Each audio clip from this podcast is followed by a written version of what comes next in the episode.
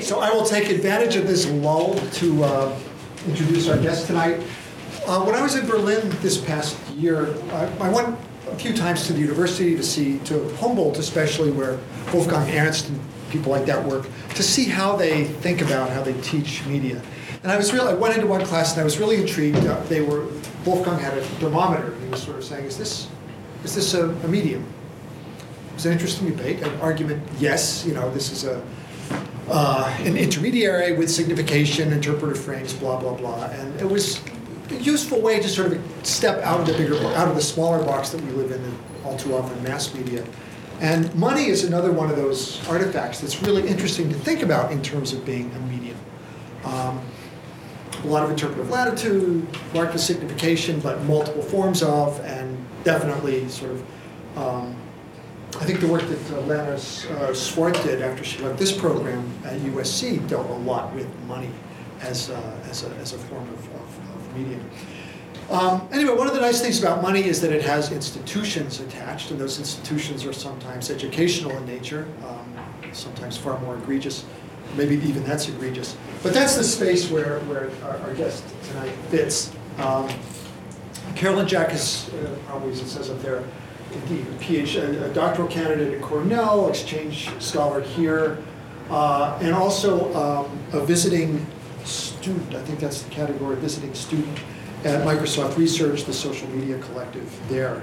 She's writing her dissertation uh, on the dissertation with the top, the title of Capitalist Literacies, Economic Education in the American Social Imaginary, which is working with Tarleton Gillespie and Jonathan Sterne, among others. So it's a very interesting committee and a, a great take on this. Uh, it's looking at institutional networks, social imaginaries that have brought media artifacts from cartoons, uh, which you may have read about if you look at her article, uh, social imaginary, um, uh, informational leaflets, TV programs, to, uh, to the business uh, domain, business education domain. She also did her master's. She did a MA and a and BA, but I guess it was the MA at, uh, at uh, St. Louis University that had a very CMSy topic of uh, the telegraphic stock ticker and the creation of a mass financial republic. I mean, an interesting intervention in that space. She studies historical and present-day media with the aim to teach the American public about economics and capitalism. So those media, media tasked with those.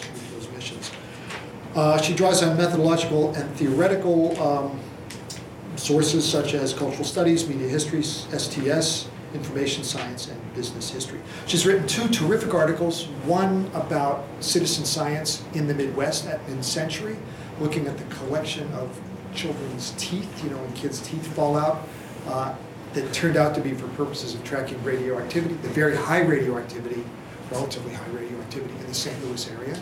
It's a very interesting and beautifully written study. Uh, and another one on um, economic education and business propaganda in Cold War cartoons, looking at a right-wing Bible college-based uh, animation house and the, the film trailers that they spewed out, sorry, that they generated uh, for a, nearly a decade, and where that fits uh, in terms of in terms of education, sort of like tonight's uh, question in a certain way, where that fits in terms of an informational campaign or an educational campaign. So this tension between information and propaganda, um, how the same artifact might be framed in one of both ways, is where tonight's talk will pick up with the, um, especially the work of the end. So I guess that's That's right. So Carol, thanks. Yeah. Thank you so much. Well, uh, I'm just delighted to have the opportunity to be here tonight. So um, before I start, I just want to say a big thanks to Ed for inviting me to come and speak here, and um, Andrew, who was indispens- indispensable in just making all the details really seamless to make this all come together. So to give you a little bit of orientation towards this talk, um, well, I suppose it's fairly clear to you now that I do historically informed work, but I primarily identify as a media scholar. And uh, that kind of shapes my interest and it shapes the way that I approach the archive. And lately, I've been wondering about what historical cases might have to tell us about some things that we've been seeing in the contemporary moment. Um, and specifically about companies like Airbnb and Uber. So, um, part of how these companies get, that get called peer-to-peer companies or sharing economy companies have gotten so popular and made so much money is that they work around existing categories of commerce. Um, they tend to make the argument that they're software companies, right? Like Airbnb is not a hotel company, it's a software company. They provide a platform.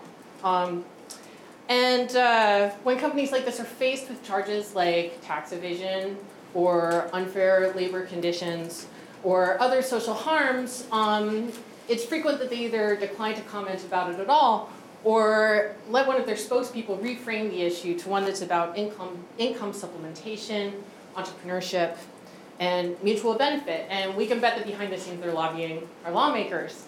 Um, but we've also seen a few cases where these companies have created media texts like these ones that speak directly to the public about what kinds of regulation businesses should be subject to. Um, for example, in 2015, in July, Mayor Bill de Blasio in New York City was talking about capping the number of Uber cars that could be on the New York City streets at any, any given point in time. Um, and uh, Uber responded in app. You can see a little screenshot there.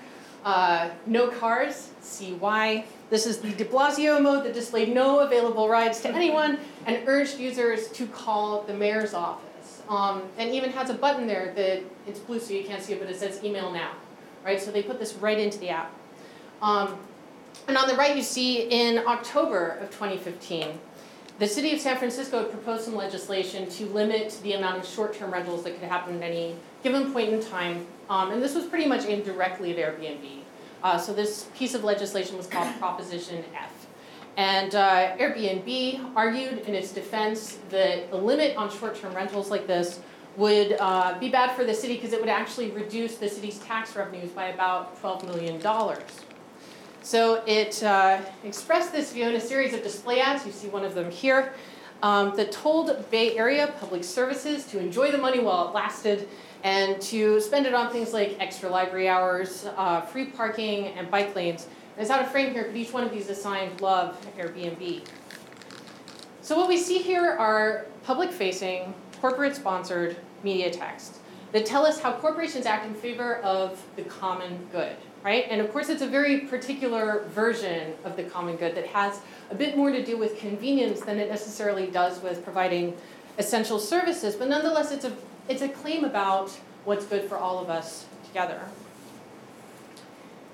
And I see those media attacks created by Airbnb and Uber as expressing a dynamic that kind of enfolds the logics of consumer advertising into politics.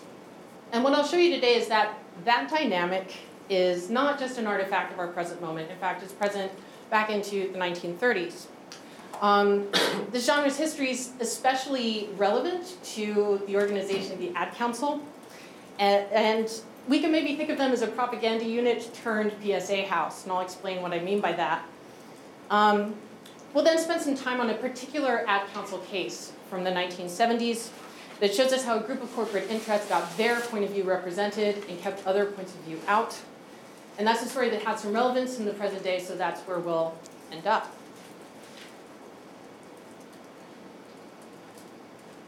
So to start off with selling business to the people. Well, throughout the 20th century, American corporations have used media to intervene in conversations about uh, the public understandings that we have of business. And these interventions have taken several forms that pretty much followed the conventions of advertising. So if you think of just a really standard ad, and the Mad Men fans among, among you will let, recognize the slogan, it's toasted. Um, this is a very simple ad based on the attributes of the product, telling people how it's better than other products out there. But ad makers get called on, and they have gotten called upon in the past to do other kinds of work as well. They've gotten asked to produce what we might call institutional advertising. Um, and the goal of institutional advertising is to improve a company's public relations, um, not on the basis of attributes of the product itself, but what the company does in society. So institutional ads are, you know, pretty straightforward, and they've been around for a very long time. So here you see an institutional ad from around about 1909. Um, this is for AT&T. And uh, it doesn't actually sell particular models of handset, which was one of the things that AT&T did at this moment. It more makes a series of claims about American business people and how they're powerful, and how they're powerful because they have telephones. So uh, what we're seeing here is that practices of product salesmanship sometimes overlap with more diffuse uh, civic or even moral kinds of claims about what's good for America. But in my work, I asked, what if we took that a step further? Um, what if we go one more level of abstraction from the product, but keep the logics of advertising? And that's exactly what I see in the genre that I study, um, which is called uh, economic education. And it's really embedded in historical specificity, right? In the historical moments of the 20th century in the United States. So um, by 1930, uh, late 1930s, um, big business was getting pretty nervous about regulation and taxation, right? So corporate leaders of various companies and business advocacy groups, this would be people like the US Chamber of Commerce or the National Association of Manufacturers, responded to these expanded New Deal policies by advertising business itself to the American people. And although these executives and advocates talked amongst themselves about selling the system, the language that they used to communicate with people was about economic education. That's what they called the things that they produced. And I tend to put square, scare quotes around it when I'm writing about this because um, neither words is, neither of these words is as straightforward as it initially seems, right? Um, what we're talking about in a lot of these early cases is effectively business propaganda. Um, and it isn't so much about what we might, like a boilerplate definition of economics would be something like the study of how scarce resources are allocated in a society, right? Um, it's not about that. Um, and it's also not about the kind of free market vision that someone like Adam Smith might have put forth, which says, okay, we want to have minimal regulation, but there are some areas where the state needs to step in because otherwise there's going to be social harm. Um, what we're talking about is a very specific 20th century notion of free enterprise in which the state's role is to support but not interfere with industrial functioning. So to give you a really early example of this, this is from 1939. Um, and this is a billboard campaign from the National Association of Manufacturers that collects, collects capitalism, democracy, um, social mobility, and civil freedoms under this banner, of The American Way. Um, and billboards and print ad campaigns were just one of the ways that this could uh, take place, these economic education projects. There were also institutional films, like this one from the same year, Round and Round. So this is a stop motion film with like little wooden puppets who were um, working in a widget factory. And the idea of this is to dramatize um, cycles of production and consumption, um, but weirdly, uh, this never once mentions profit. I think that's pretty interesting. Um, so these would be shown in classrooms or employee lunchrooms, places like that. And uh, as Bill mentioned, there other films that played in movie theaters as bumper reels for um, feature films. And these were feature films for adults. Um, this is 1947. This is Make Mine Freedom, uh, which is one the, in a series of films that was kind of quietly funded by the Alfred P. Sloan Foundation. Um, some of you may be familiar with, if you watch PBS, you often hear the name of the Sloan Foundation. Um, so Sloan was, at this point in time in 47, had just retired from being the chairman of General Motors and was interested in kind of fostering pro-business attitudes amongst the public, but was really reluctant to do that under his own name lest people perceived it to be propaganda. Um, so he actually did these kind of covertly funded projects, um, this being one of them, and gave donations to the small Bible college, Harding College, as Heather mentioned, that uh, ended up being the sponsor in name of this cartoon and the presenter of the cartoon. So we see this dynamic, right? There's a dynamic of a pro-business message that gets presented as educational um, by a seemingly neutral body. So there are some descriptive features, features that you probably picked up on at this point about this genre um, that help to mark it off as an analytical category. So we're talking about media that's public facing. Um, it's funded using donations from either individual corporations, corporate funded philanthropic organizations like the Alfred P. Sloan Foundation, um, business advocacy groups like the Chamber of Commerce or the NAM. Um, I'm also talking about media that's fundamentally not oriented towards entertainment as its primary goal. Um, it's really oriented towards fostering public support for minimal regulation of business practices. And it can be entertaining and often tries to be, uh, but entertainment for entertainment's sake isn't really the thing that's really at stake here. And finally, when it comes to who actually makes these rather strange uh, media texts, there's a lot of variation in organ- organizational arrangements, right? So you can have um, someone like the Ford Motor Company um, who sponsors something and puts it out under their own name. Or you can have someone like the Chamber of Commerce who takes a lot of organizations' money and kind of pulls it together. Um, or uh, third party productions that have the kind of covert funding we saw with Make Mine Freedom. And uh, in terms of the actual personnel, right? Sometimes we see economists or public officials getting involved in this project, but uh, the people who are really at the center of it are business people.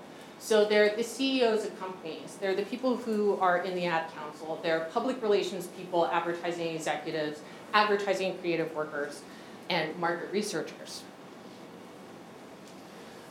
So in addition to those descriptive features of the media productions themselves, um, going to the archives has helped me to mark off some kind of uh, boundaries of this category by looking to the, the kinds of like common sense ideas, right, that uh, informed the creation of these texts. And I like to think about these ideas as social imaginaries. And there's a brief description there from uh, Charles Taylor, although there is a lengthy article and an even lengthier book if this idea excites you. Mm-hmm. Um, we could say the social imaginaries are kind of like the diffuse background scaffolding that help us make sense of our social reality. So they give us kind of an implicit sense of how things go and how they ought to go. And I see in these campaigns some kind of specific social imaginaries that people in corporate management circles shared about markets and media and about democracy and what all these things mean in a democratic society. So uh, there's a particular social imaginary of markets in play here. And it suggests that a government that intervenes in the workings of business will inevitably intervene in other parts of public life. Um, in other words, the civil liberties of individuals, so things like freedom of speech, assembly, religion, and the press, get bound up with the functional liberties of industrial corporations. So, from this perspective, people need to be saved from their own misunderstandings of the economic system, or democracy itself will be under threat. Um, now, you might rightfully object at this point that corporate managers might have been deploying these sorts of ideas in a cynical attempt to defend their profits. Um, especially because this was happening during the Cold War uh, in the later years, and that made it easy and convenient to cloak the profit motive in talk of democracy. Um, and this is something that I struggle with when I'm in the archives because there's no way to really get inside one of my historical actors' heads and know whether they were speaking cynically or whether they were being sincere. Um, or whether they fell somewhere in the middle, to be honest with you. But I think that it's useful to be able to recognize that whether they were expressed cynically or sincerely, these social imaginaries made claims about the social legitimacy of business that got taken up across multiple institutional contexts. And there's also a particular social imaginary that my historical actors expressed about mass media as being powerful and persuasive. Now, if you were at Fred Turner's talk, I think it was about a week and a half ago, um, these ideas will be familiar to you. concerns about the persuasive power of media to make people act unthinkingly, right? Um, but how this plays out in economic education materials is uh, this sense that the mass media is the best possible way to get the message to the people who desperately need to hear it. And often in the archive, those people end up being the working class and other people who are not in the elite. Um, and this social imaginary is kind of similar to what communication theorists today would refer to as a deficit model, right? So there's this kind of idea that people don't have information, but if we poured information into them as if they were a container, then they would assimilate it effortlessly and use it to make their decisions. So, one of the interesting things about social imaginaries is watching their expression over time and how they get built into institutional structures. Now, if you're like me, then the Ad Council has just kind of always existed. Um, but in fact, the story of its founding was surprising to me and uh, brings in some pretty interesting implications. And as we'll see, the history of economic education kind of surfaces uh, within it from time to time. They intersect with one another. So the Ad Council is best known for producing stuff like this, right? Public service announcements, PSAs, with uh, memorable slogans and lovable characters. Um, things like uh, Smokey the Bear or Woodsy the Owl. And these kinds of pro-social messages were in the Ad Council's DNA really from the very start. Um, but so is a dynamic of industry defending itself against regulation by the state. Now, I mentioned that the New Deal spurred economic education campaigns as a kind of pan industrial defense. And we see this not just with industrial manufacturers who funded outfits like the Chamber of Commerce and the National Association of Manufacturers, but also within particular industries that were affected by this regulatory scheme, right? So, for example, late 1930s, the Federal Trade Commission gets the power to regulate advertising claims about food, drugs, and cosmetics. And um, this is to address uh, kind of growing public concern over advertising practices like labeling potentially harmful laxatives as safe weight loss pills. And uh, this met with some public approval, but advertisers, some of them saw them as saw this as a dangerous precedent. So by the start of the 1940s, and certainly by 1941, advertising professionals were starting to organize to take action against these kind of encroachments on their turf, right? So uh, they're coming up with strategies to protect their industry. And if you look to the archive, you see them holding up advertising as an essential element of the American way, that it has to do with free speech and the free enterprise system. And you hear them talking about controls over industry and how they're threats to the American way of life. This is all very much in line with the kind of ideas that we were just talking about. Um, so uh, a group of advertising professionals set out to uh, persuade the American public that advertising not only was good, but that it could also do good. And uh, the plan was to argue that advertising was part of free expression, that it helped the economy, and that it could serve social causes. So uh, just about a month and some change later, when uh, the USA entered the war, the Ad Council, or excuse me, the ad industry established the War Advertising Council. Now, this was a private volunteer association of advertising agencies and major manufacturers that worked with the Office of War Information to create public information campaigns for things like women in industry, tire drives, war bond sales, and so on. Um, but the end of the war wasn't the end of the War Advertising Council. It transitioned into a peacetime role um, and continued its public service work under the Office of the Executive. And this organizational chart, which I found in the archives, is from the 1950s. It helps to kind of show how the process worked for the ad councils. So uh, first, nonprofit organizations and federal agencies would request the ad council's help if they had a particularly pressing public concern that they wanted the public to know more about. Um, next, the council's executive staff would meet with these advisory committees, right? So this is boards of people like CEOs, educators, students, and admittedly moderate labor representatives um, to choose which campaigns they were going to work on. And approved campaigns got access to the volunteer labor of advertising agencies and cost-free donated space in print, transit, and eventually broadcast media. So pro-social messages got to the public, and uh, the ad industry could signal that it wasn't quite so bad after all. So most of the Ad Council's post-war work was the sort of thing that we recognize when we think about PSAs. And uh, I want to show you a few early examples. So here you see a card that's designed to be posted inside subway cars. They call these car cards. This one is from 1953. Um, and this is a Red Cross disaster preparedness campaign. Um, and uh, we start seeing here now, uh, you guys know that the nuclear era is one of my interests too, so it's, it's worth mentioning here that this is just a few years after the Soviet Union exploded its first nuclear weapon. So nuclear anxiety is kind of in the culture at this moment, right? And, and we see the Ad Council campaign pick up and play with those social tensions in the moment.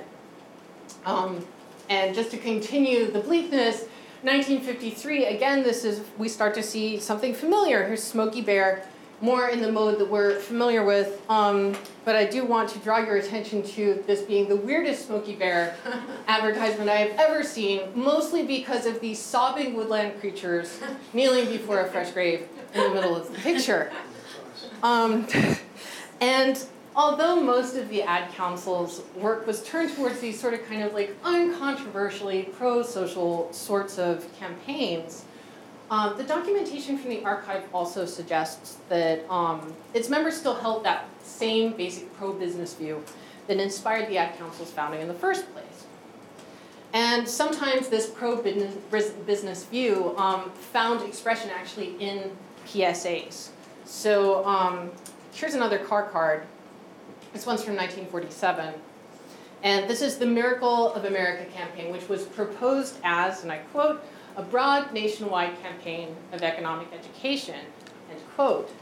And I mentioned that council campaigns tended to pick up on social tensions that were happening in the moment. So it's worth saying at this moment, this is 1947, it's a few years after the end of the war, there's a lot of labor tension in this moment. There's a lot of struggle over what sorts of institutional power are going to get expressed in the post-war world, right? So it's not exactly surprising that this campaign um, really targeted labor concerns, and it had kind of three main points. So you see them, you see the, the people at the ad council arguing in this campaign that what's necessary for our country to run smoothly and keep having a miracle of America is uh, smooth relations between uh, labor and management. And in these kinds of materials, that often means labor should cooperate with management.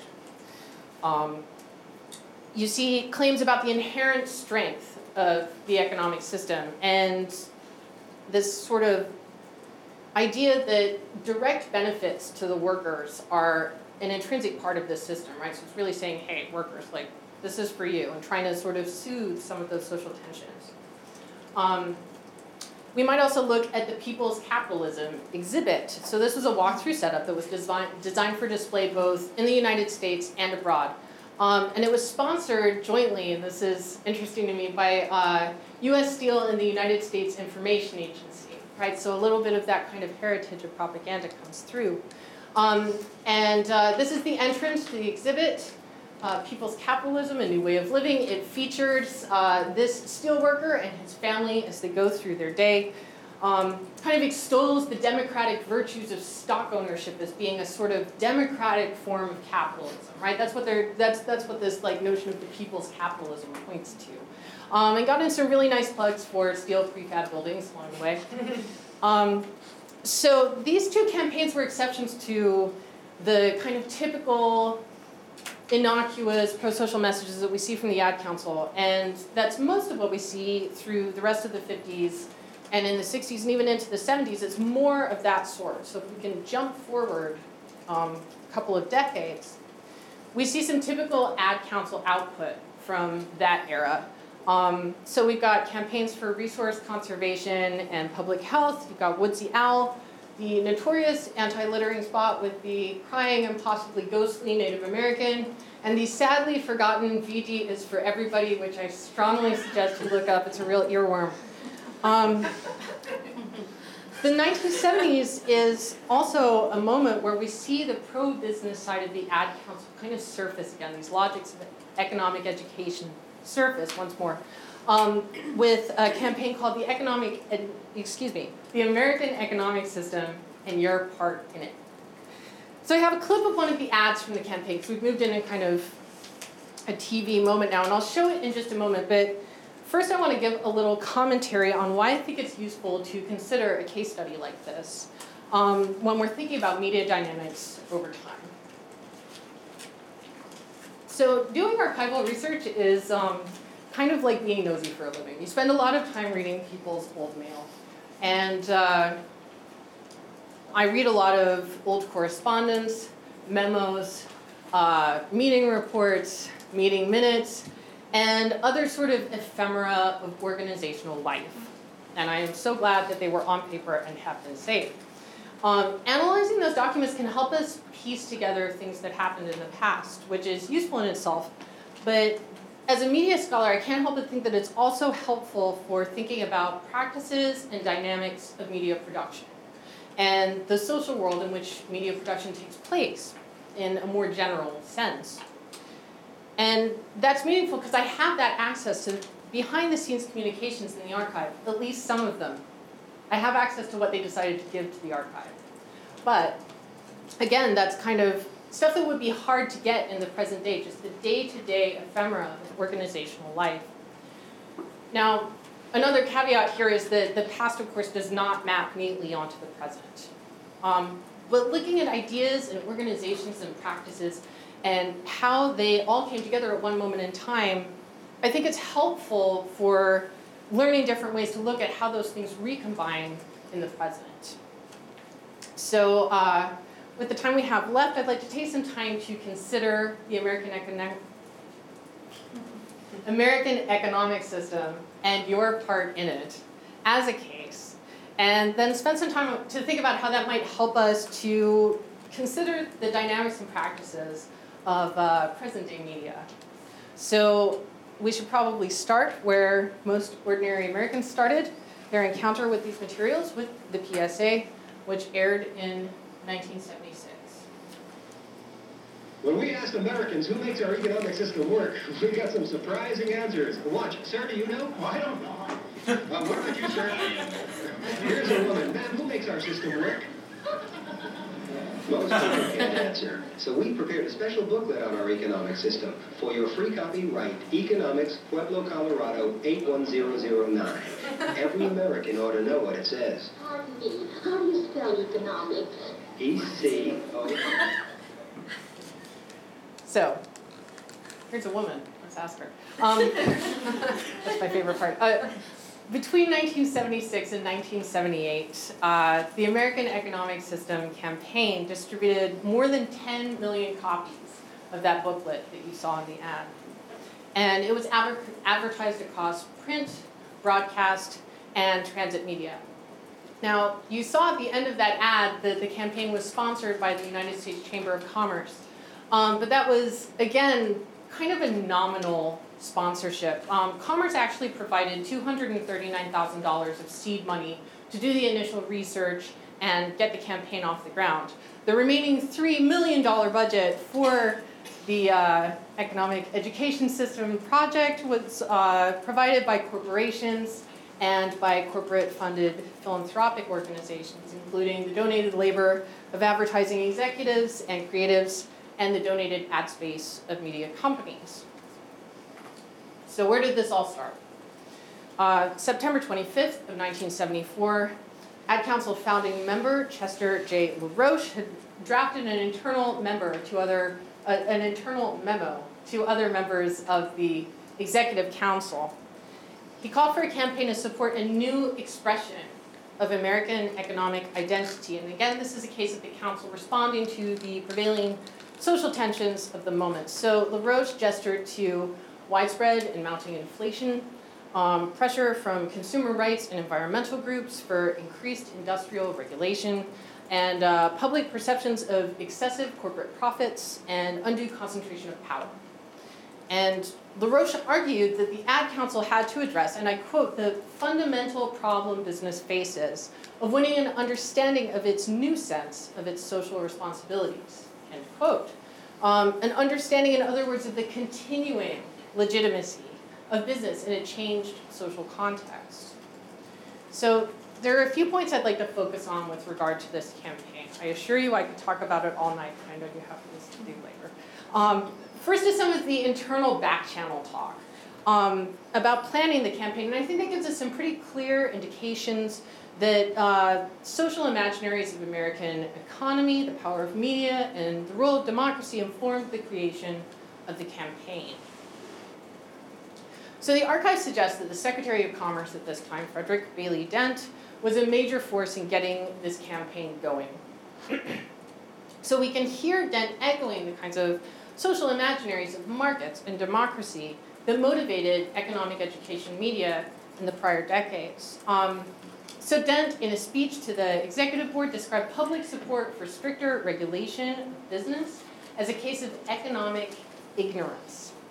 And he called on the Ad Council to help Americans understand that they lived in a free society one where economic freedoms and political freedoms were inseparably linked, and where, quote, tampering in one area inevitably affects the other, end quote. Um, now, just as an aside, this is an image from Wikipedia, and I don't frequently include images from Wikipedia in my presentations, but this wonderful image of Dent surrounded by televisions was so great that I felt compelled to include it. Um, this is a public domain photo. It's from the US Department of Commerce's uh, Photographic Services Department. And one of the reasons I love this photo so much is because Dent's rhetoric attributes a lot of power to media.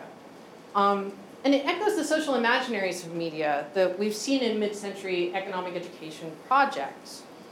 So, in that 1974 speech to the Ad Council, Dent argues that mass media is both the cause and the potential remedy for the American public's widespread economic ignorance.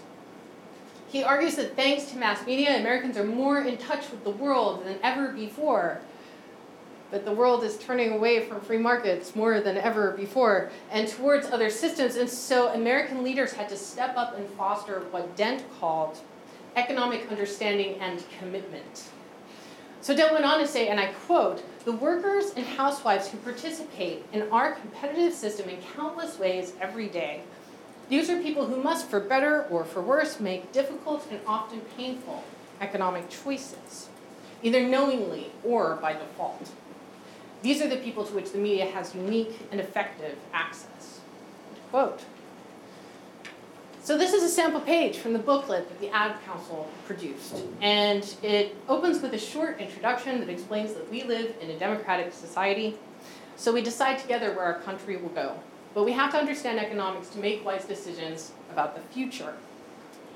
Most of the rest of the text focuses on definitions of terms, um, like the gross national product, personal income, inflation, and so forth. So here's that deficit model of information again, right? So if we get the information to the people, they'll absorb it and assimilate it and use it to guide their decision making. Is this 1976? Yes. The bicentennial? Yes. Right. Okay. Yes, this is this is absolutely with the bicentennial. And I should also mention here that this is a Charles Schulz uh, Peanuts illustration. These were custom made for the booklet, and they were throughout it, almost every page had one. So um, this, this text that I've been talking about and some of the back channel rhetoric that the archive provides um, both express the social imaginaries that we've seen throughout the history of economic education campaigns. But another, I think, notable and consequential aspect of the booklet is the stuff that's not there. And we can see what's not there in the groups that responded to this campaign. So, this is uh, a booklet produced by Americans for a Working Economy. This was a coalition of environmental, labor, consumer, and activist groups that put together a counter campaign in response to the Ad Council's project. So, this is just the cover of their um, slightly less glossy, but still um, pretty professionally produced leaflet. Um, by 1976, Frederick Bailey Dent had stepped down from his position as Secretary of Commerce, and Americans for a Working Economy lobbied his replacement, um, Secretary Elliot Richardson, saying that the Ad Council's book was, quote, simplistic, biased, and misleading, end quote. And basically, they asked him for a grant equivalent to the one that the Ad Council had gotten. They said to him, you, Commerce needs to give us $239,000. Um, and the reason why is because if you really want to educate the American people about economics, you need more than just the corporate perspective. You need a counter narrative that looks like this, where even as a billboard proclaims that free enterprise works, it's uh, slightly obscured by the line of people in front of the unemployment office. But Richardson refused to fund this leaflet. He said, quote, the department's objective was to develop a very brief, readable, and factual description of the elements, interrelationships, and dimensions of the American economy. The Ad Council's pamphlet, as published, does not advocate positions, nor is it, to the best of our knowledge, factually incorrect in any way. End quote. We can also see what's not in the Ad Council's leaflet by looking to the People's Bicentennial Commission. This was an activist group that tried a similar strategy with broadcast networks when the Ad Council's ads went to air. So they prepared a PSA for airing in support of a booklet called Common Sense 2 The Case Against Corporate Tyranny. And uh, one of the details I love about this is how you can see the snake from the Gadsden flag here. They're picking up on um, and the language of tyranny. This is a lot of the sort of imagery of the American Revolution that we see deployed very, very differently a few decades later with the Tea Party. Um, so they lobbied to NBC to get um, PSA time, but NBC refused to air it on two grounds. Um, first, that Common Sense 2 advocated positions on controversial issues, and that was not an appropriate use of PSA space. And second, that uh, Common Sense 2's anti corporate position made it totally different from the Ad Council campaign, which NBC's censor described as basic, nonpartisan information. So, uh, the NBC censor who responded to the People's Bicentennial Commission, his name was Herminio Traviesas, he said that the purpose of Common Sense 2 was, quote, obviously to attack rather than explain or discuss the forces you oppose in the American economic system, end quote. So we see in this case that institutions really mattered. The institutions of the state gave the seed grant to kick off the Ad Council's project and denied funding to other groups the business institutions that gave almost $3 million in funding to keep this campaign rolling once it got started and keep those leaflets coming to the public. And the media institutions like NBC that made decisions about which campaigns were appropriate for or even worthy of public service airtime. And that's kind of what I'm alluding to in the title for this talk, Facts Survive, that some pieces of information get institutionally recognized as fact while others get ignored or excluded. And I'm kind of playing there with an idea from the political economist Timothy Mitchell and uh, he talks about the creation of economic knowledge in particular. He says that economic knowledge isn't neutral, that it participates in making sites where its own facts can survive. So the choices that institutional actors made here legitimize the Ad Council's campaign as a conduit for facts. But I think it's important to recognize that along with basic definitions of economic concepts, the book and the ad, the booklet and the ads promoting it also delivered a claim that the public was uninformed, and that this too was legitimized as a factual claim. The activists and the coalition groups that attempted to mount counter campaigns had a very different message. That Americans were actually pretty informed about how the economic system worked, and they had some opinions about how it should be changed. By holding up the Ad Council's campaign as factual, the Department of Commerce and the TV networks granted institutional legitimacy to the social imaginary that you saw expressed in that ad that Americans don't understand how free enterprise works. And that for the benefit of everyone, they should. And the business people should be the experts that we turn to to help us understand. But uh, granted, this was the 1970s. That was a long time ago. And historians and cultural critics are still really grappling with how to make sense of the 1970s um, and how they changed our culture and our politics. And some historians would argue that we're still too close to the 1970s to take a really clear eyed look at what happened during that moment. But as you may have guessed by now, I am not one of those historians. Um, and so I think there are some changes that are so big that they're worth acknowledging, at least as a starting point. So uh, since the 1970s, we've seen a growing distrust, distrust of the state for various reasons. Um, the almost complete collapse of organized labor, and a turn toward disruptive entrepreneurship rather than big industrial corporations as the sorts of forces that we like to think should govern our economy.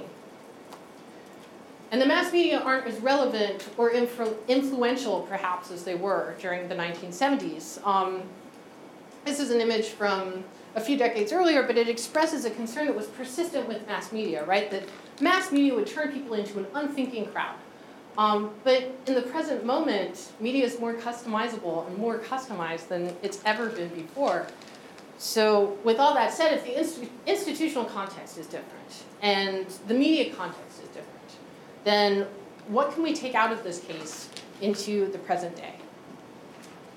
Well, I think that the social imaginaries of media and democracy, uh, including the idea that it's crucial for the common people to have a better understanding of the American economy because they're the ones who make decisions in a democracy, those are still being expressed but in a different register. So we don't see broadcast economic education PSAs in this moment, but we do see things like this. Um, this was a series of 20 short films that were released under the name We the Economy on YouTube and other video sharing sites as well as video by demand. There's an app for your phone, highly recommend it. Um, this was a public service project and these short films covered issues ranging from how markets work to income inequality to recessions. Um, this was produced by uh, the Microsoft founder Paul G. Allen's company, Vulcan Productions, and in partnership with Morgan Spurlock, you see on the right there, his content marketing firm Cinelan. Now, the image on the left there is from the most popular film in this series. It's called The Unbelievably Sweet Alpacas. It's about um, income inequality. It has the voices of uh, Amy Poehler and uh, various other comedians. Um, and it was directed by Adam McKay, who also did the recent feature film, The Big Short. Now, these, these films are really weird and interesting. Um, they aren't internally consistent, so that's one big difference, right, from the economic education projects that we saw at mid-century. Um, some of them seem to lobby for a free enterprise vision. For example, Cabonomics, which is the one on the right there with Morgan Spurlock, um, completes a, presents a completely ahistorical vision of how markets came into existence that would make Polanyi spin in his grave. Um, but uh, other ones talk about how our system is convoluted and strange. They talk about how entrenched power encourages income inequality. Um, and the fact that these films are pointed at the public suggest a kind of governmentality, right? Like it's, it's just an internalization of responsibility for these big systemic issues. But even when these films argue that the American economic and financial systems are incredibly messed up, um, these films intimate that better awareness will give us the wherewithal to democratically fix our screwed up systems. Um, even if, it, as the unbelievably sweet alpaca suggests those systems have been rigged by the powerful. So that's kind of a paradoxically hopeful expression. And it retains this sense of the importance of media for shaping public attitudes about economics and commerce in a democratic society. So back to the images we started with. Um, I think we can think about these in terms of social imaginaries of the market. And granted, fundamentally, these are businesses and they're defending their interests. But there's still a notion I see baked into these little projects that if the state limits the workings of business, then it's likely to limit other parts of public life. So there's this kind of suggestion that the best way to serve the common good is to let the market work for the benefit of everybody. But the mid century sense that institutional cooperation is the way to get this work done has been replaced by a narrative about technological innovation and creative disruption. So, just a few points to make about that in closing.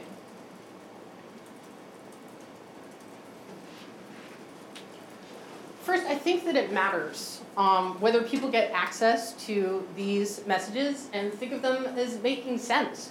Um, because if these sorts of messages reflect or inform our background knowledge about what's going to be good for us collectively, then I wonder how they sit alongside these sorts of messages that protest some of the negative externalities of peer-to-peer platforms like Uber or Airbnb. So here at the left, you see some signs from a protest of Airbnb, um, where activists argued that short-term renting is uh, incentivizing landlords to evict long-term tenants, uh, thereby worsening an already desperate housing shortage in San Francisco.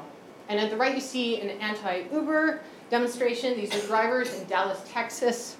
Um, and they're protesting against what they say are unfair labor conditions. So if you can't read the signs in the background, they say, stop cheating us, stop cheating drivers. We didn't sign up for this.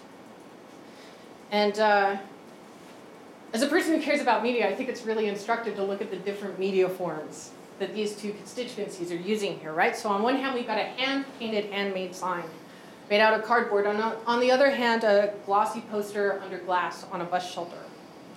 So uh, here's another San Francisco Airbnb billboard from the same campaign, and I want to draw your attention to the fact that this is a clear channel billboard.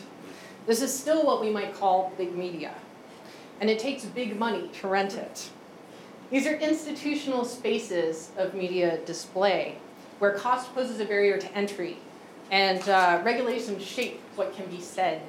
Um, I mentioned Proposition F at the beginning of my talk tonight. This billboard doesn't mention Proposition F. And the reason why it doesn't is because if it did, then they couldn't have advertised on bus shelters because the San Francisco, San Francisco Municipal Transit Authority forbids campaign advertising and political advertising on its shelters. So again, this is institutions, state institutions and media institutions. Yet, on a cultural level, the collective we find ourselves wondering what to do with institutions. Um, we think of them as being susceptible to bureaucratic red tape and corruption. And that may be why companies in the peer economy are so eager to represent themselves as markets rather than institutions. But this isn't the ideal of a marketplace where every participant is acting under the same general conditions. So again, consider the difference in media forms, right? With Uber, we can see the corporation using its space in app in ways that ordinary people can't.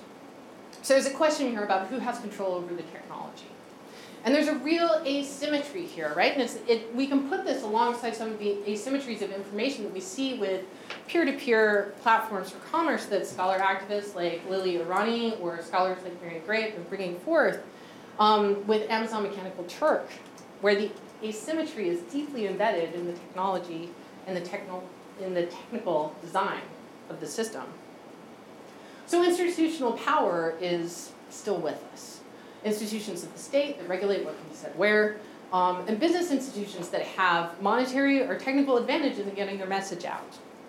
And we're seeing people grapple with labor dynamics and collective action in new ways that are very interesting. So I've been talking for a long time. And I'd like to move out of me talking and into us talking by asking you a question that really vexes me and continues to vex me as I uh, go through my research. You heard me call mid century corporate sponsored economic education campaigns business propaganda. And we saw that the Ad Council started out as a wartime, literally a propaganda unit. But by the 1970s, we're seeing subtler practices that we could call propagandistic and yet people argued even then over whether we really should. And commentators in the present day um, definitely talked about the Airbnb campaign. Uh, I saw a widely circulated tweet that called it a brilliant piece of propaganda. Um, but we're left to grapple with the question of whether it actually is. And um, when I do this kind of work, I find myself wondering if the term propaganda is just so embedded in the 20th century that uh, it's just a relic of it. It needs to remain there. But uh, it raises some questions for us, right? Questions like Does propaganda require the institutional heft of the state, or at least its tacit blessing? Um, and is propaganda something that can only take place in mass media, or is it applicable to customized media as well? Um, or do we still need to think about mass media, things like shelters?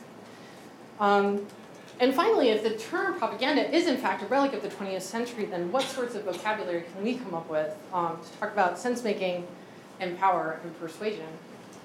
So uh, I'll thank you very much. And uh, this is my information if you'd like to be in touch with me about these issues. Thank you.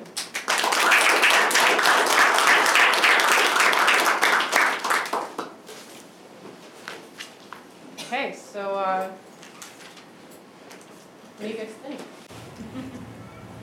Go ahead. Yeah, so uh, thanks first off for an awesome talk. Um, you. it's your your kind of evidence of how these like social imaginaries are propagated from like industry outward, as well as like your question about propaganda that you closed with, um, were kind of leading me to think about the differences in the social social imaginary that seems to exist at the corporate level that Uh-huh. like is I think it's really interesting looking back on the 20th century propaganda efforts, especially in comparison to things with like Uber and Airbnb, um, because they're this like investment in shaping people's beliefs and like needing the like buy-in of people at every level almost seems to run counter to the what I think of at least as the more like short-term uh, like purely profit oriented um, kind of logics that Uber and as well as like climate or um, sorry uh, fossil fuel companies that are like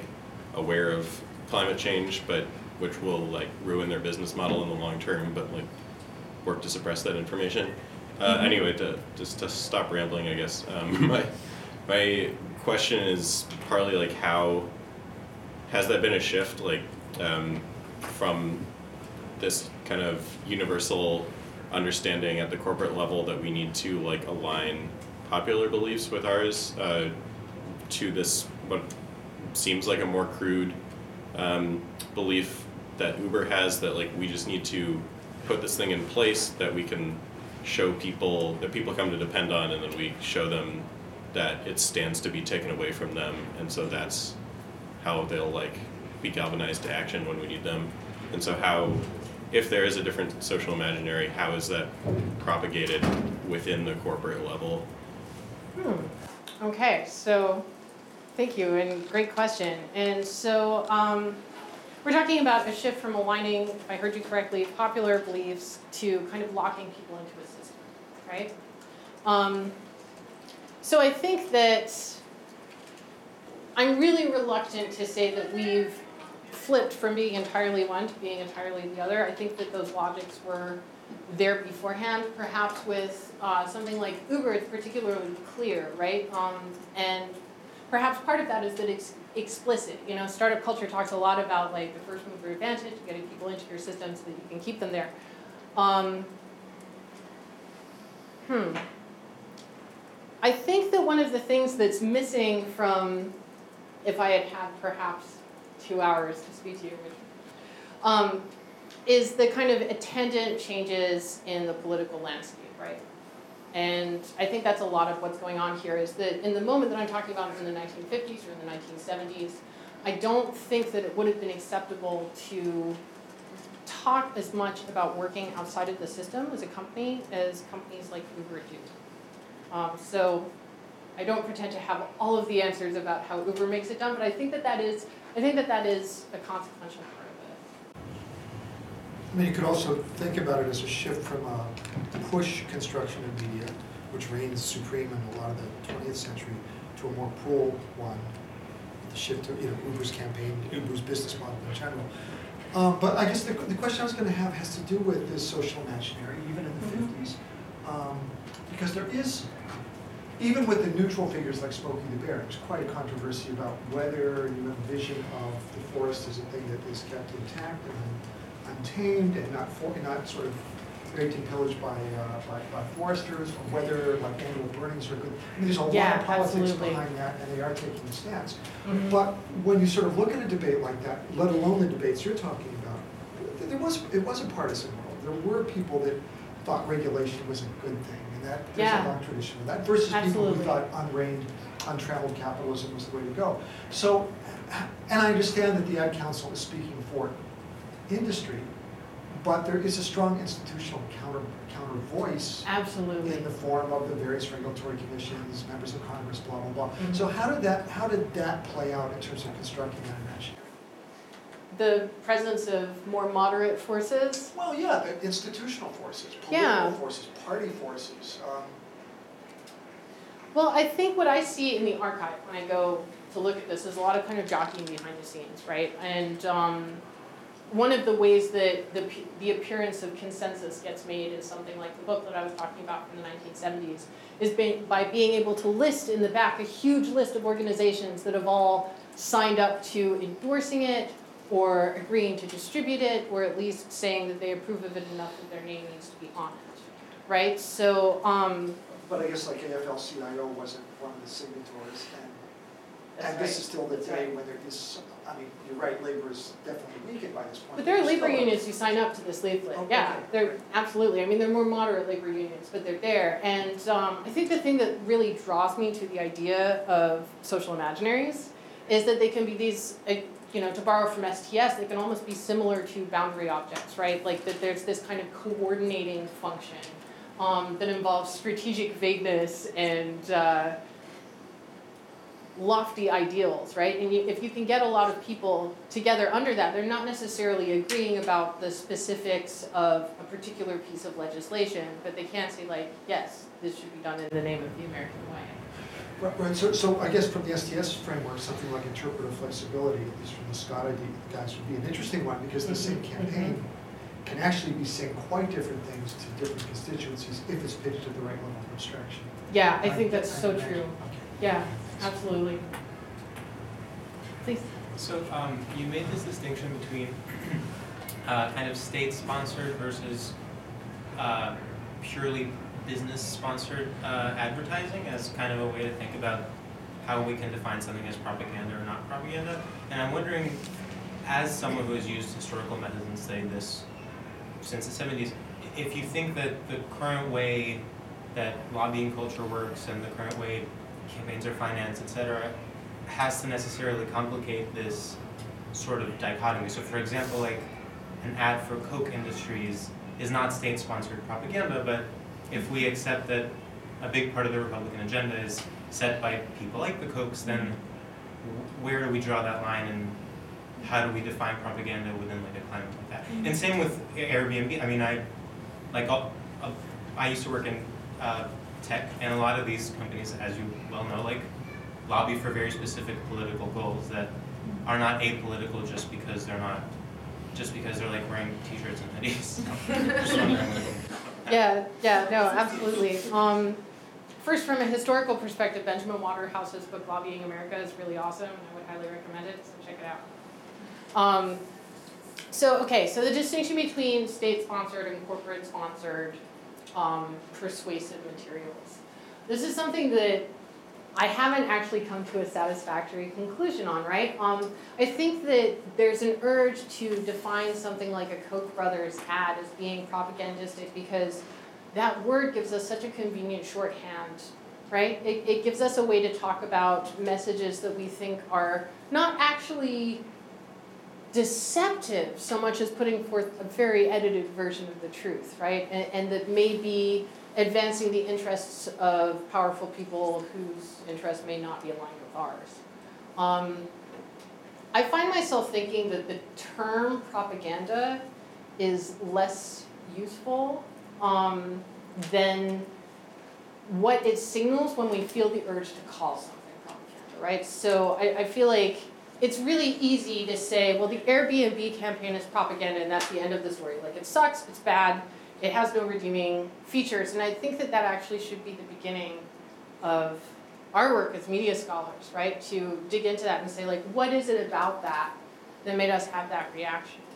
Um, and how do we see the enactment of power happening through media? What are the um, kind of vernacular theories that somebody like the Koch brothers or the people who do their PR might have in doing that kind of work? So that is that's just my opinion about uh, how propaganda can still be useful to us. Like when we feel that urge to call something that name, that's a signal that we need to dig deeper. Thank you for a fabulous talk, Caroline. Um, I have a question also about propaganda, although I don't want to hold you to for too long because I think you've already given like a satisfied, satisfying track. Um, but um, I only know it from the German context, and I would be interested in the American context. But propaganda is one of the strange words that actually um, historically makes a shift in meaning.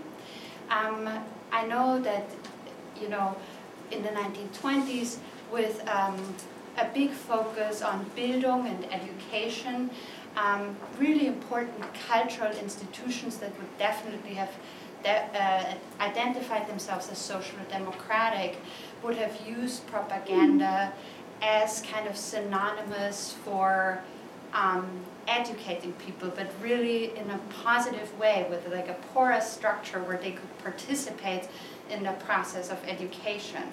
So I think we see a shift in the term of what propaganda means. Um, and it's interesting because oftentimes in history a new term emerges, but propaganda is interesting in that way, that it remains and the meaning changes. So maybe you should be bold and signify a, a new shift in meaning. I like it.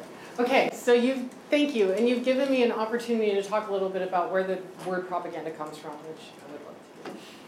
So, um, a lot of kind of popular histories of propaganda trace back the word propaganda to the Catholic Church. Um, and the notion of uh, communications from the Catholic Church in the 17th and 18th and 19th centuries that would be propagations of the faith. And this sort of draws on a botanical metaphor, right? Um, if any of you are gardeners or you spend time around plants a lot, a lot of times you can, what they call propagating plants from cuttings is kind of like taking a cutting and encouraging it to take root as a whole new plant. Um, and there's some indication that uh, sense of propaganda as being something that's um, sinister or perhaps to bad purposes. Uh, this shows up in the popular press in the United States in the late 19th century, and it's usually in reference to immigrant groups from predominantly Catholic countries, um, which is interesting. Uh, there's a, an attempt in the 1920s to rehabilitate propaganda, which propaganda scholars sometimes refer to as like the movement of the new propaganda, which, so I guess this would be the new, new propaganda. But um, uh, In the twenties? yeah, so people like Bernays and uh, folks like that. But after the Great War, the, the public anxiety about propaganda was so extreme that I, it's just hard to imagine that a few years later. It is, it's really weird. trying to redeem it, because by World War II, they were still referencing World War One propaganda as, you know, something that was misleading, we had to do better than they did during World War One, right? Yeah, absolutely, and it- I, I have to admit that World War One is slightly outside of my area, so I'm not as familiar with it, but, but by the time you get to nineteen twenty-nine, that's when Edward, Edward Bernays is pro, is publishing his book, which is called Propaganda, Mhm. and he's saying, you know, this word's gotten a bad rap, but there's, but I'm not talking about something that is evil, I'm talking about something that's a scientific way to connect with people's, he's, he's taking from Freud, he's saying like, you know, we need to connect with people's urges and harness them in the name of the public good. Um, so yeah, that's, that's actually a really good point and puts Bernays' work, which is kind of really prelude to the sorts of stuff that I study in the context of why people need to rehabilitate. Yeah. Yeah.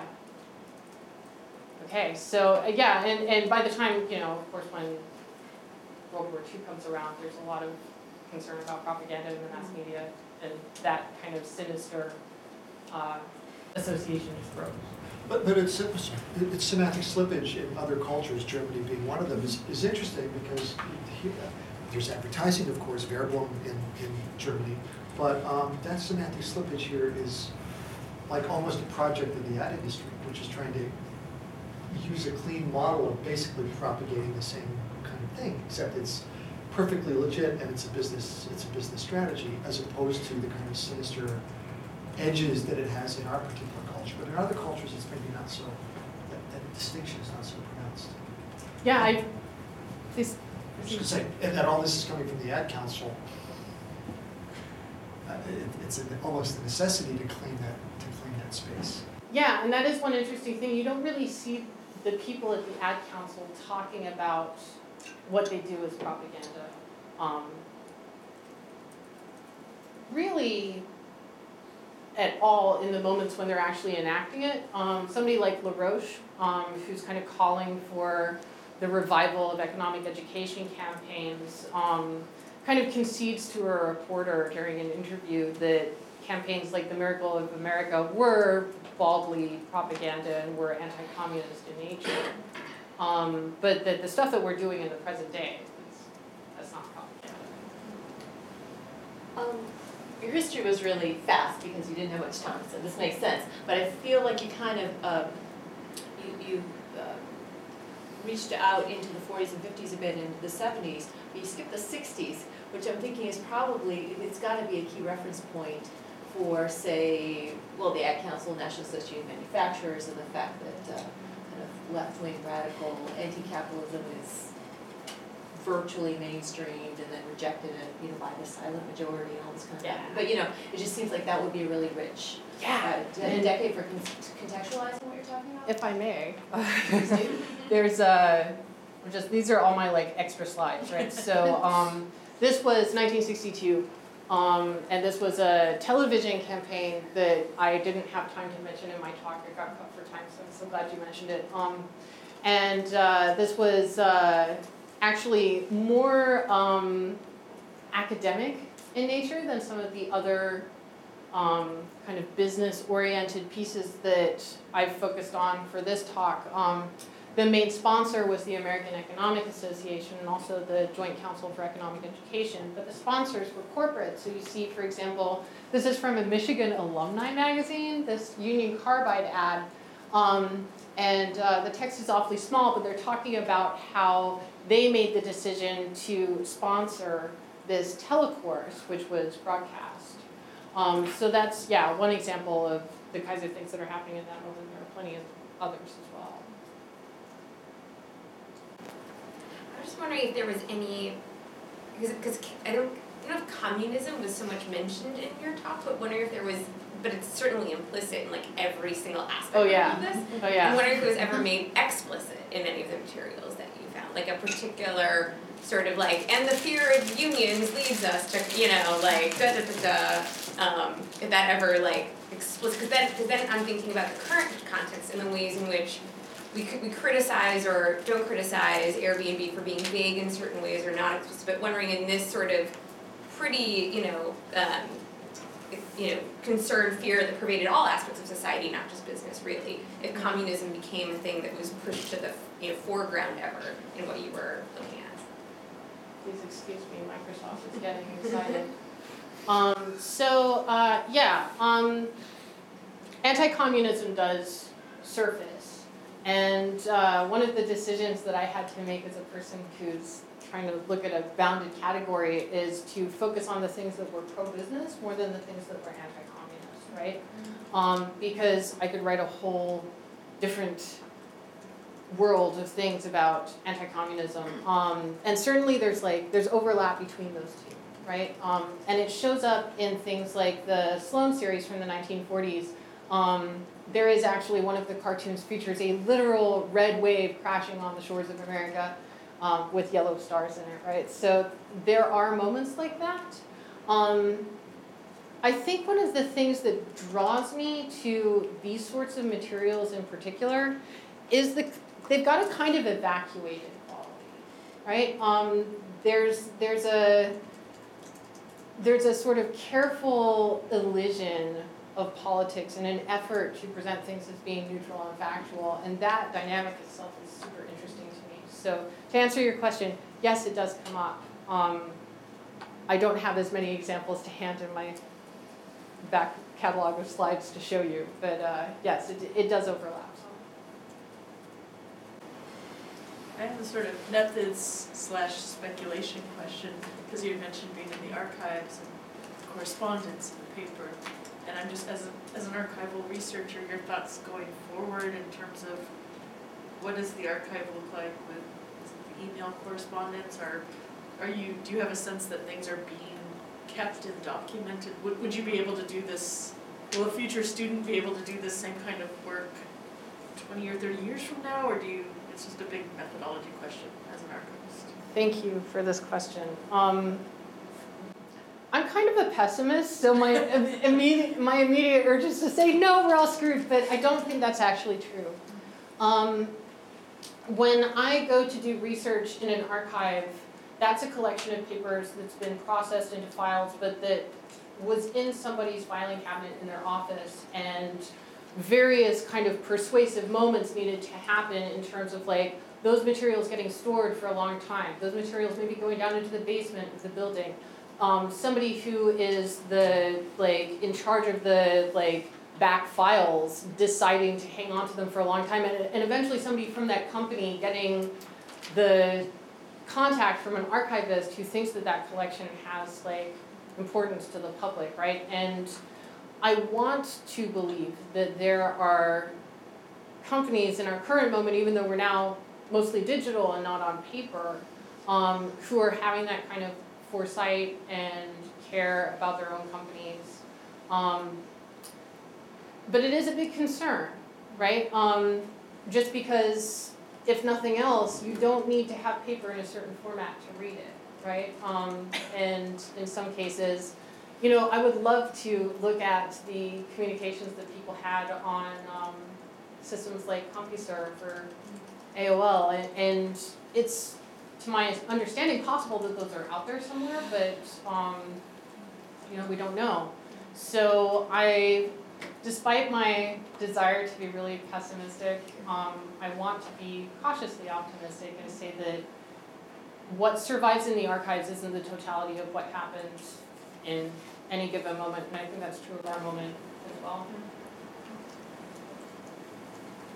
Go ahead. question. Um, I really appreciated the history that you provided, and you mentioned early on that um, these business-sponsored messages kind of originated in the 1930s, and that occurred to me that it would be a very dramatic time um, for these messages to emerge in terms of the state of the American economy.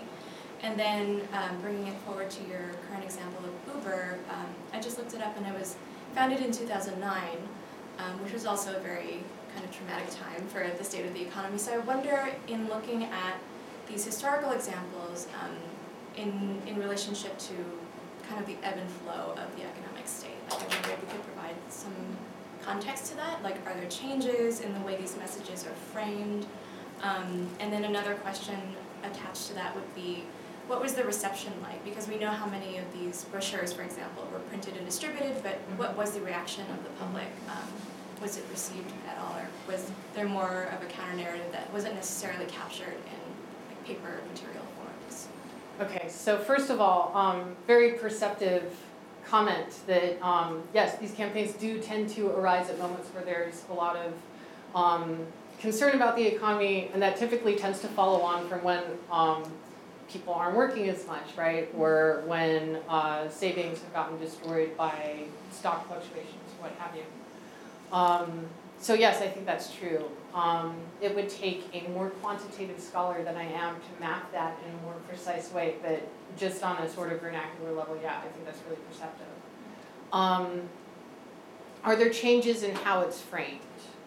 Um, do you mean in terms of uh, in relation to the, the general economic climate of the I country think so, yeah, because I think it would have been more justifiable to say that this is, like, messages like these would be more educational in the context of an economic downturn Mhm. to stimulate business and consumption, where Yeah.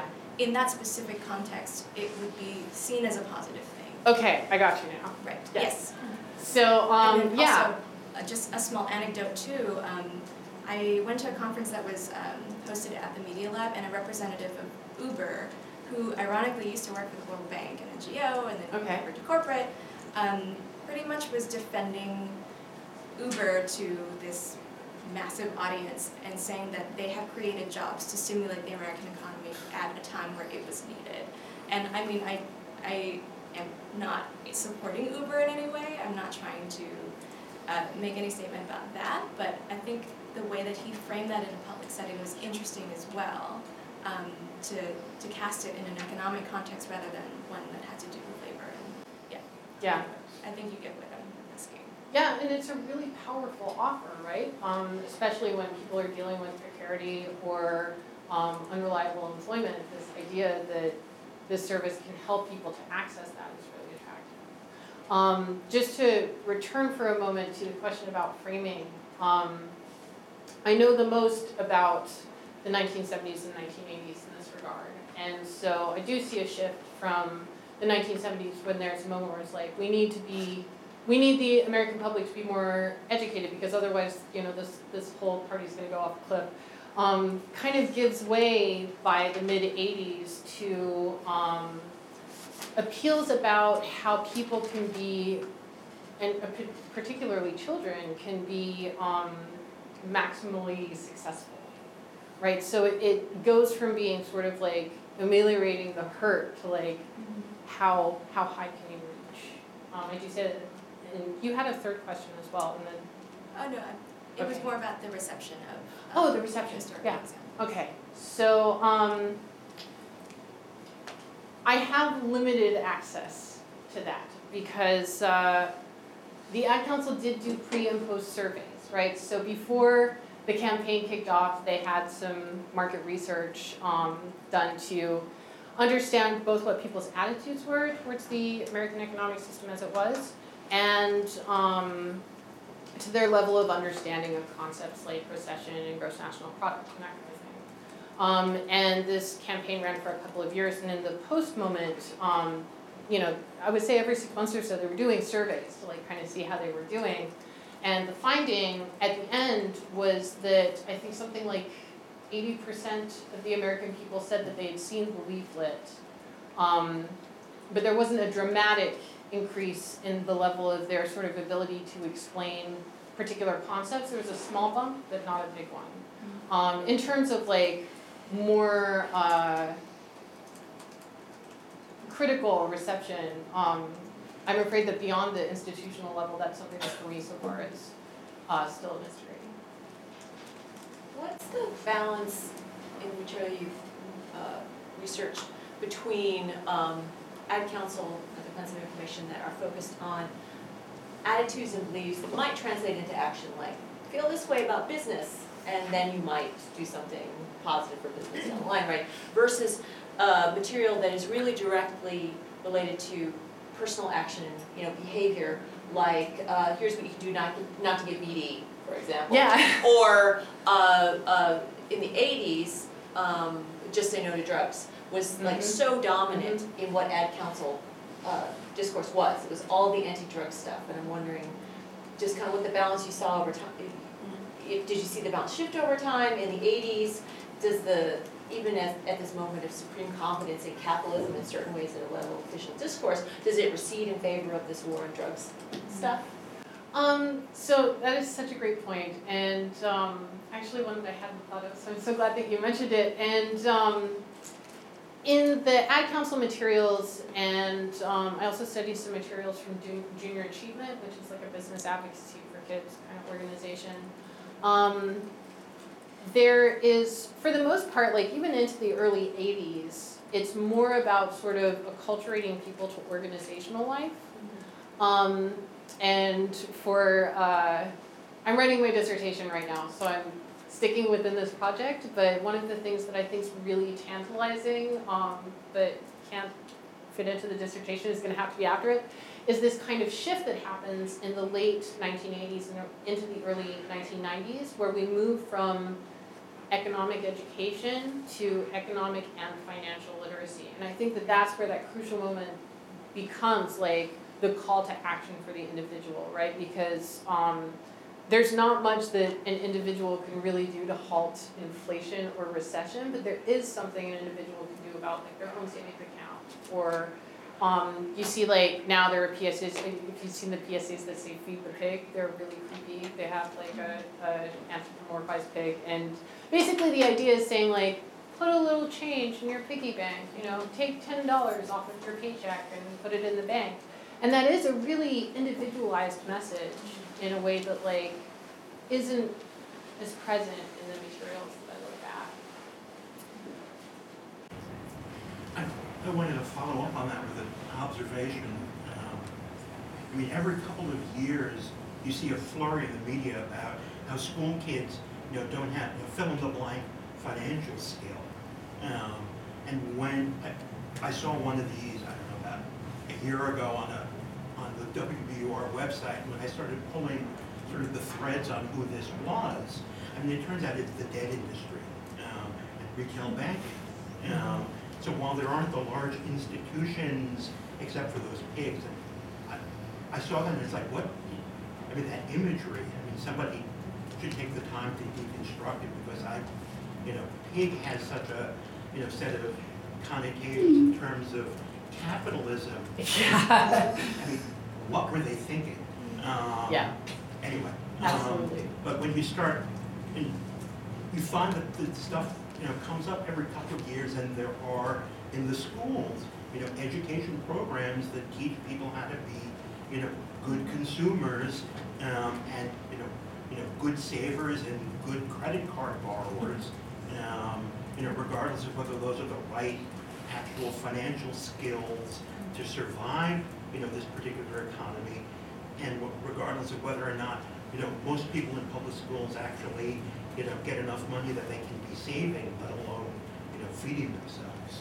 Yeah, yeah, I, I think that's so very true. Um, I see a lot of, you know, I go looking for things that are similar to the things that I study in the present day, and We the Economy is just about the only example that I've found that really tightly like sticks to, uh, so just pull that up, um, really tightly sticks to kind of that old model, or tightly as anything, but what I see a lot more of, which there isn't quite so much of a direct analog for in the kind of mid to late twentieth century, is this kind of, like you said, this discourse about how to be a good participant in finance, right? And so if you go onto YouTube, Bank of America has a YouTube channel where they put out videos about like, here's what a mortgage is, and here's what a fixed rate mortgage is, right? And and um, that have a lot of like similar imagery, like there's a lot of American flags and white picket fences and happy families. Um,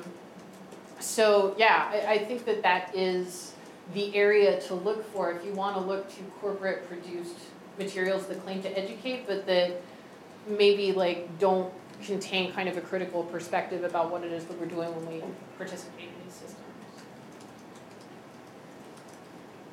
I have a question about the, uh, the People's Capitalism Campaign Oh, sure. that you pulled up. Yeah. And um, two questions. So one, US Steel, the Ad Council, and USIA. The USIA at that time still has a lot of New Deal lefties creeping around. And um, so that must have been a really interesting campaign to put together. But secondly, I thought it was pitched overseas, and anything with USIA money could not be shown US. I thought they were, I thought the Republicans in particular were very touchy really about federally financed campaigns of any kind in the Ah. American market. So that campaign, that um, exhibit was shown in, I believe it's Union Station. It was shown in a train station in the United States. Now, that may have been before USIA decided to, I, I'm not sure how they might have lawyered the rules to make that work. But it was displayed, I'm almost certain it's in New York City. I would have to go back to the documentation to check. But um, yeah, it was, it was shown at home in a train station for people to walk through and observe and take part in. Because there were, It's a huge overseas campaign. I mean, Yeah. Europe is bombarded with it too. yeah, In in terms of your question about communism, I mean, the people's capitalism is, is ex- pretty explicit in that way. mhm, mhm. Okay, that's interesting, because like, I know that they were very touchy about that. I forgot what the law is actually, the Yeah. anti Yeah, that is law. that is really interesting, and I actually was not aware of that law. So, um, I can go back to the documentation and email you about that one if you'd like to know a bit more about it. Yeah, absolutely. Just had a quick question. I was wondering if um, you saw any examples of, of other propaganda or persuasive material uh, that referenced some of this work almost as if, you know, it was a, a reference, you know, as sort of as a, almost as, as academic reference. So is there this network of almost links or hyperlinks that kind of comes out to this to, to other forms of, of media? So I'm so glad that you asked that. Um, okay, so I have noticed that um, there was a promotional video in 1987. Wait, no, this was a more recent promotional video for Junior Achievement, which now does computer simulations of business for kids. Um, and they actually pulled some footage from one of the uh, um, cartoons in the Alfred P. Sloan sponsored cartoon series for kind of background. Um, but you also see, and actually that's this is what got me started in studying these cartoons. Um, was uh, in 2008, Make Mine Freedom was circulating on um, social media, which is how I found out about it. Um, because I'm from Missouri, and uh, my sister is friends with lots of conservative people that she went to high school with, and one of them posted this saying, "This is people in people in 19, 1947 by the way they got it wrong right here but people in 1947 knew better than we do today about how economics should work. Like we need to restore to that period of time because clearly we don't get it now we're about to elect a socialist. Um, so i actually just pulled this it's like if only cartoons were still like this i would let my son watch tv um, and uh, so there's this kind of narrative about like these materials get held up as proof of an imagined past. And I think that that is very, very interesting. So, but I mean, we saw that on the other side of the political aisle as well, um, in this presentation, right, with the People's Bicentennial Commission, like drawing on the imagery of the Gadsden flag and like they, you know, go and disrupt meetings wearing tricorn hats and, and do the whole thing that we then saw um, adopted by the Tea Party much later. So there's this kind of notion of, you know, use like what's history usable for? And I think that really happens with especially uh, the digitized versions of some of these materials. So thank you, that was an awesome question.